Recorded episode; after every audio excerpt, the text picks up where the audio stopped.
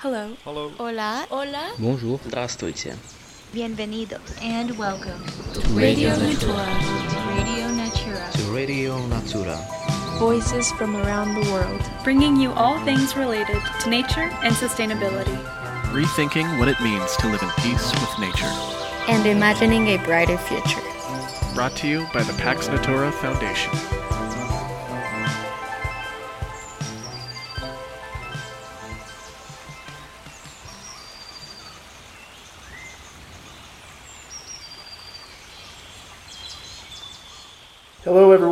Welcome back to Radio Natura. I'm here for the third and final interview with Hugh Bollinger here at his house tonight.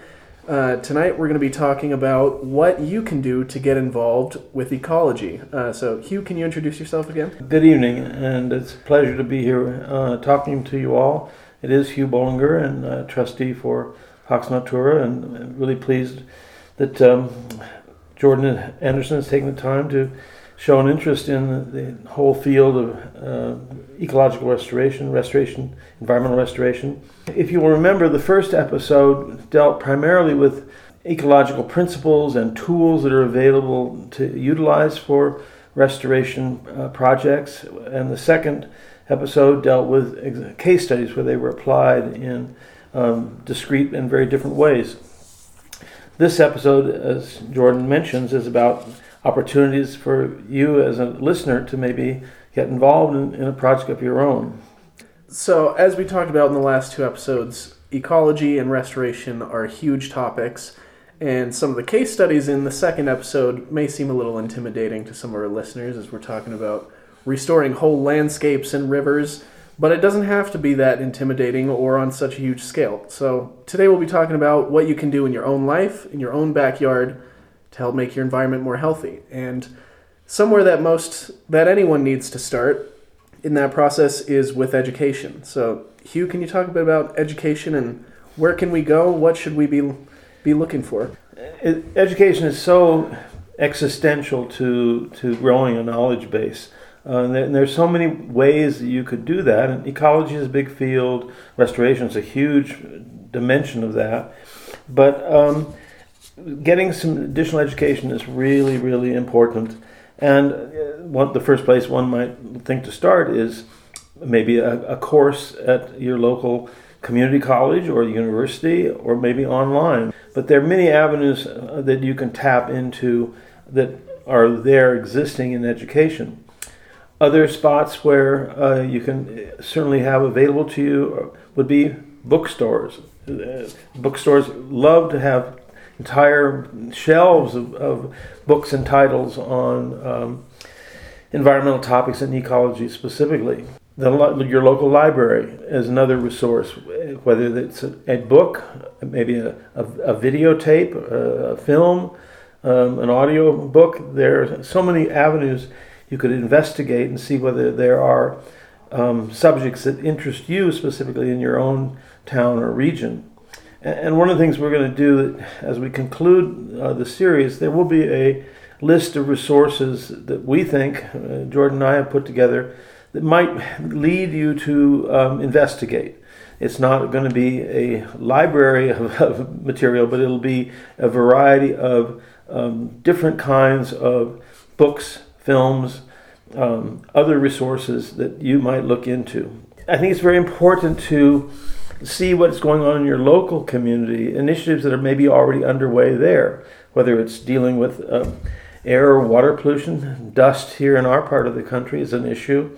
Um, there must be environmental organizations looking into or working already uh, where you live uh, on something like this, and it would be worth your effort to try to search them out, get to know some of the people. Um, it's really important to understand what's going on locally before you try to think globally. I think it's it's an old phrase, but it's really important. Uh, uh, whether you, you, get involved with people that are building trails in your your or beach projects, there's things going on where you live. People find it difficult to get involved in these projects, but there's always something going on locally, and there's always people that need your help. Uh, I give a, one little case study. It's not local, but it's a, a, a city that made decisions that I know about. because I had an office there one time, and it's the city state of Singapore, which is basically on the equator, and they, they get a lot of rain. But when they established uh, themselves as an independent country, one of the things that the Singaporeans did, which um, in their city design, and as they grew their, their city into a world class city, um, was to plant trees everywhere. Um, if you, the first time I went to the, uh, Singapore, I could not believe that every avenue, whether it's the main drags in the downtown out into some rural areas, were completely covered in trees, and they're filled with birds and monkeys and and and butterflies. I mean, it, it, the city is absolutely beautiful because of all the trees that they have produced and grow there. Nashville, Tennessee, uh, has also it's a, it's a city of trees. Everywhere you go, it's not only beautifies the location, but the people recognize the trees offer environmental benefits too. So, take a look around where you live and see people that might be doing things that eh, that are involved in, in these sorts of initiatives because they will get you involved with understanding environmental matters. And that's an important. That's a good example of local politics. People voting for what they want to see in their city and then implementing it. something anyone can do. There's going to be a, a, an ecosystem of some sort where you live, whether it's a prairie, a forest, a desert, a beach, um, a marine coastal zone, a swamp. Uh, every one of these places has different um, evolutionary. The plants are different. The evolutionary uh, structures are different. The ecosystems are different. Learn about them, and it's it's a lot of fun to do. It makes sense to try to reach out to somebody who may be a local botanic garden or or a zoological park that could be a mentor. Uh, they may even have programs at th- those sorts of institutions that you could could join um, for an extra educational time. Uh, there, there, we will have a list of things, but there are many avenues to approach. Education is very important, and there's no one size fits all. Somebody might just want to take a course, others might want to read a book, others might want to learn uh, from a, a mentor about the local landscape. So, uh, again, ecology is a very big topic. Getting involved is a big topic, but you shouldn't be. You should get involved. That I think is important. Definitely, everyone should be able to get involved. And so, getting involved a lot of times looks like volunteering for a project, uh, volunteering your time. So, where uh, where could you go to do that? What are some Yeah, organizations you can It's a it's a wonderful question and a very important one. Uh, most environmental projects uh, are run by volunteers. They might have one or two professionals that, that are the the guide the guides or the managers, but the projects get done by volunteers. And there there's so many that one could think about. Um, I'm personally familiar with a national organization called the Conservation Alliance, and it was established by the, the the outdoor industry, the people that get out and into hiking and camping, and it's they specifically uh, have projects from from uh, the Arctic to Baja in Mexico for people to get involved with at the local level something that's going on, whether it's a trail cleanup, a beach cleanup, sometimes it's a reforestation project. Twice a year, TCA gives grants to various local organizations to implement projects. So we'll have a link to their website so you can can see some of the things they're already doing. Maybe there's a project right in your area. Um, another one I'm very uh, I know closely is called the Watershed Committee of the Ozarks. I mentioned it in the case studies. The people of Missouri set themselves up to fund an organization to help restore rivers, and all year long, even in the winter, this uh, organization based in Springfield, Missouri, looks for volunteers to get involved to to um, clean, do river cleanups, for example, and they're very active. Beach cleanups are common in California, Oregon also. One that I've always found locally and internationally, which can, can really be something to look at, are wildlife rescue centers. Two examples. One comes from Australia. It's called the Koala Hospital, and it was run by basically two vets and, and entirely by volunteers. And they got in a situation a couple years ago with massive wildfires where thousands of koalas were, were, were killed, others were badly burned. And so people would find them on their farms and even in their backyards. They'd bring the, the, the, the wounded animal to the center for care and, and, and hopefully recovery to re release. And they had so much work to do, so much they had to put word out and got volunteers from all over Australia to come to help them. But more importantly, one of the people there helped the hospital start a, a crowdsourced funding campaign. They tried to, to they reached out with a goal initially of 25,000 Australian dollars. When it finally closed a month and a half later, they had received donations from around the world exceeding a million dollars. And wow. they had they had so much success, they started distributing uh, monies to other rescue centers, to other places around Australia. That's that's one, a very good example. You, you got to think again. The education, as you get through the process of educating yourself, you will learn about projects. You'll be able to identify things that strike you as really interesting, and I'm sure if you um, reach out to the office or the managers who run the program, they will say, "We need your help this weekend." There's always an opportunity to get involved. Always people that need help. So you mentioned the example of the koala hospital, which is a really great example. Can you think of anything else in that vein? Yes, in fact, there is um, a project that is getting a lot of attention now, and in fact, uh, it's it's very necessary right this moment. Dealing with in South Florida with the the sea cows or manatees, um, they had been at one point down to less than a thousand individuals and with conservation and changing in laws for boating, their population had come up to uh, 10, 8, 8 10, 12,000. But now they're threatened by both climate change affecting the temperature of the water that, that they live in, which is killing their main food source of seagrass, and pollution coming off the land, which is causing algal blooms that have uh, produced toxins. So the manatees are really, really struggling, and there are private groups now involved with with guidance from NOAA, the, the Oceanic and Atmospheric Agency, and the Fish and Wildlife Service that are extending out to help feed the manatees. They're corralling them a bit into bays where they can provide the food safely, and it's just lettuce. But the there's a, a program now called Save the Manatee, and it's always looking for volunteers because they need a number of people to help just come on Saturday to give out some some lettuce for these poor animals.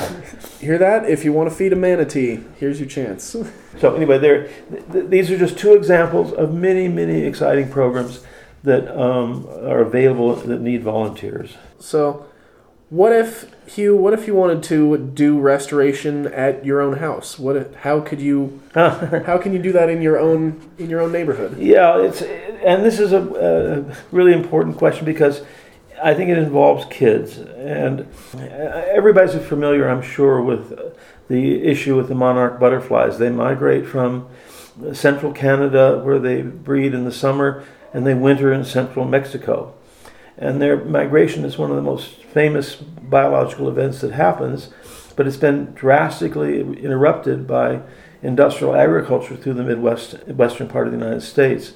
And their main food source is a, is a plant called the milkweed. That's basically all they eat. And they, they uh, fly for a certain amount of time and they will lay eggs. The, the caterpillars will grow and, and eat those milkweeds they'll fly on down for another section of their migration. It happens approximately four times. You can, if you live anywhere where monarch butterflies exist, you can plant. You can take your kids out and plant some milkweed plants in the garden. The the pheromones uh, or the chemistry of the, of the of milkweed, the butterflies will find them. You can help the process of that migration simply by planting a few plants of, uh, of milkweed in a corner of your garden. They will find it. We are again, uh, as in the resource section, of, of, there will be a couple sources of places where seeds or plants of things appropriate for butterflies or bees. Bees are another thing where you, you, there are certain plants that bees gravitate toward. And we all know how important pollinators are for food production. everybody has a small garden or a place even on a patio. They could put some plants that attract bees. These are things you can do right on in your own backyard and with kids and get them to learn a little bit about the world around them. Planting plants that native insects like and help the wildlife in your area. It's very easy to do. So, what about, you know, a lot of people don't like to have a bunch of animals in their backyard. What would you say to, uh, about that? Not all kinds of animals, maybe. We don't need bears and cougars in our yards, but what about something nice like geckos or other insects? Well, there, there are many, many beneficial insects, uh, flying creatures. Geckos are, are, of course, they live in houses all over semi tropical areas. Deserts have them. They're very friendly little creatures and they uh, make a, a, sound everybody would recognize. And they hunt uh, mosquitoes. So if you have a problem in some parts of the country where mosquitoes are bothersome, a couple geckos will help you on it. You shouldn't have to go out and, and get a, a, a cougar to uh, be in the backyard. Yeah, you gave me a great example actually of some blue, beautiful blue bees that live in, oh. in your house. Yes, I, I, guess I've done my own little bit. Um, somehow, some way, uh, a large. Um, I don't know if it's a bumblebee. Actually, it, it's a it's a blue bee. It's it's about the size of a of a cherry, and about 15 years ago, they they burrow into wood, and I start seeing these giant blue black bees hovering around a carport, and I started to find little bits of dust on the back of my car, and turns out uh, a colony of these blue bees decided my carport was the place they wanted to uh, put to live, and they've been there for better part of now 20 years. They keep away the wasps uh, they are completely harmless. Uh, I've had neighborhood kids come over and ask me, when are the bees coming back? Because they, they, they found that they were really curious. And so, and it has happened every year. They just buzz around, they take a look at who's ever out there in the, the, the driveway, and then they go back doing what they're doing. And they help pollinate the trees.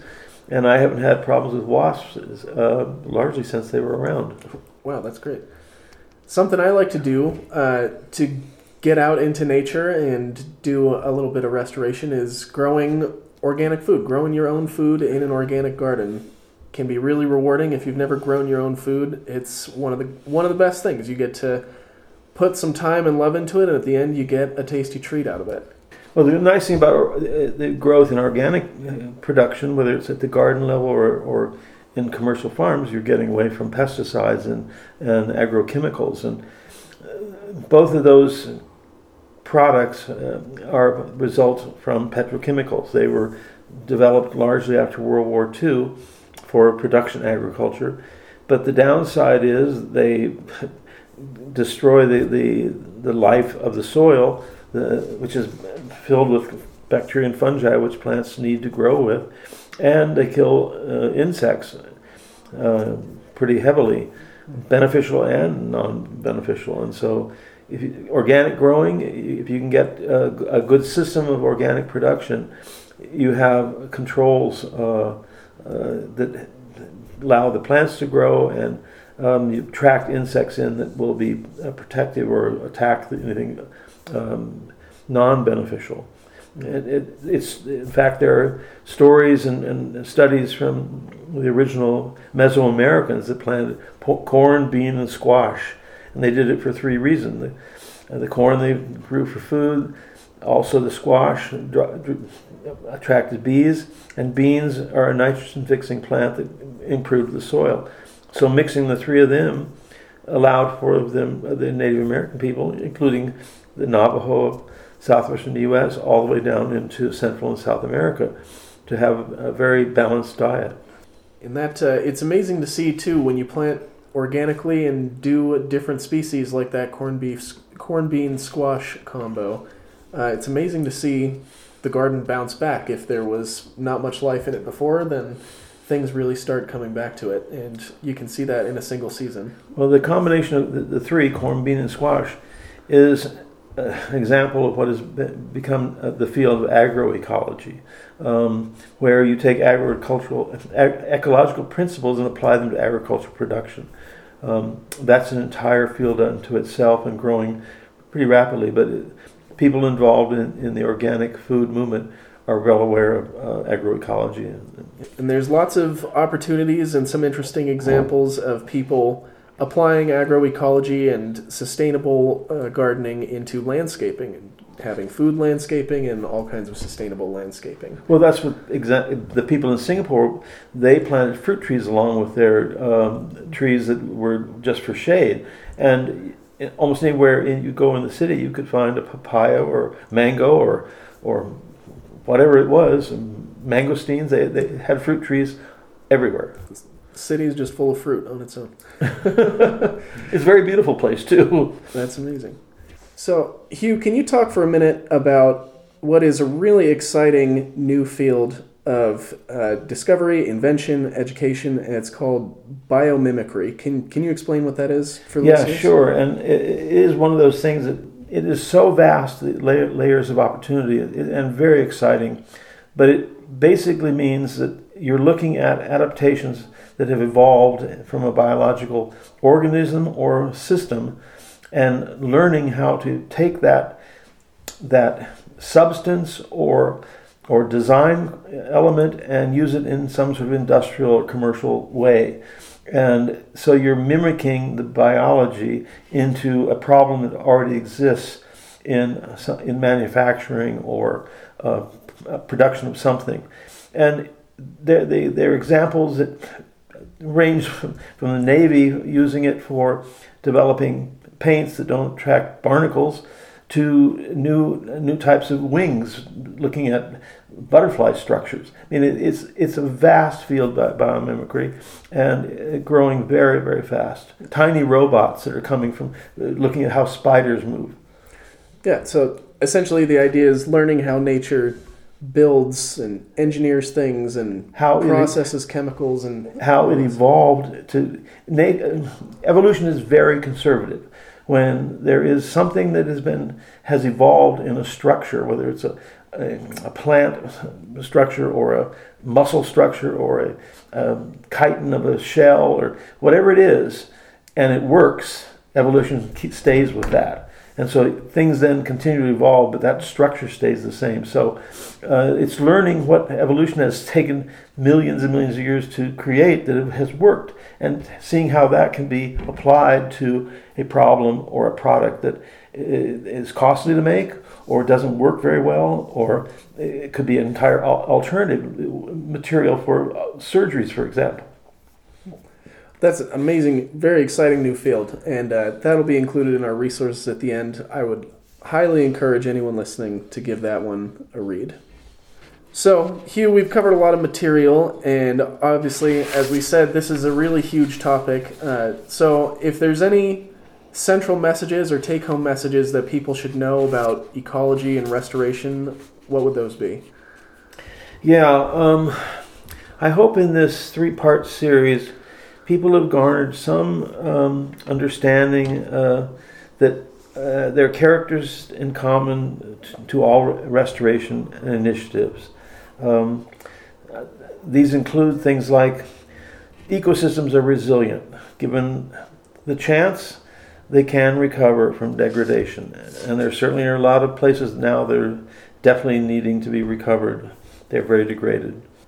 Sometimes the process requires a kickstart. For one reason or other, the ecological succession that is necessary to rebuild uh, and restore the, the, the location has been halted. And so the succession needs and reestablishment of biodiversity needs a trigger to get it going again. And there are tools that can be applied, ecological tools can be applied to do that, and sometimes engineering tools. Projects in, in restoration cover the gamut. They range from the, the scale of a landscape down to a home garden and everything in between, from the ocean to the rivers to the prairies to the forest. You can find projects to the backyard that would can be restored with using some of the, the tools of ecology. Every restoration project, no matter where it is, is site specific. You can't there's no one size fits all. Every project has its own needs and requirements for success. Um, They're, the principles can be applied in different ways on different projects. And so the, the needs vary. So they're incredibly diverse, and there's then that allows for very many ways to become involved. Practical tools are available to accomplish restoration, and we will have a list of resources that offer a little more depth in what those uh, tools might be. There are practical ways to get started. Getting involved with the restoration project requires further education. They're very fulfilling, incredibly hopeful to be involved with, and fun. Doing one of these programs, you get involved and it's exciting. And when you see results, it makes you feel like you've really accomplished something. And so there's hope that, that things can be changed from bad to better. a, quote that you, Jordan, turned me on to, I had not heard it before, but it's, I think, very appropriate that you don't have to save the world, but you can do your part. And as an ecologist once said, this home is ours, but not ours alone. And I think that's we live on a, a, very biologically active world, whether it's your neighborhood or the, the, the, rainforest. There's more here than just us, and, and learning about that is truly exciting and useful. Well, thanks so much, Hugh. You've given us all a lot to think about, and I hope everyone listening has been inspired to do some ecology and restoration of their own on any scale, from large to small. Thank you very much. Thank you all for listening to this three part series that I got to do with Hugh Bollinger. I want to give a big thank you to Hugh, who's become a real friend and mentor to me throughout the process. Make sure to check out the resources for this episode, which were hand curated by Hugh himself. If you'd like to learn more about us, visit us at paxnatura.org or drop us an email to podcast at paxnatura.org. Thanks, and see you next time.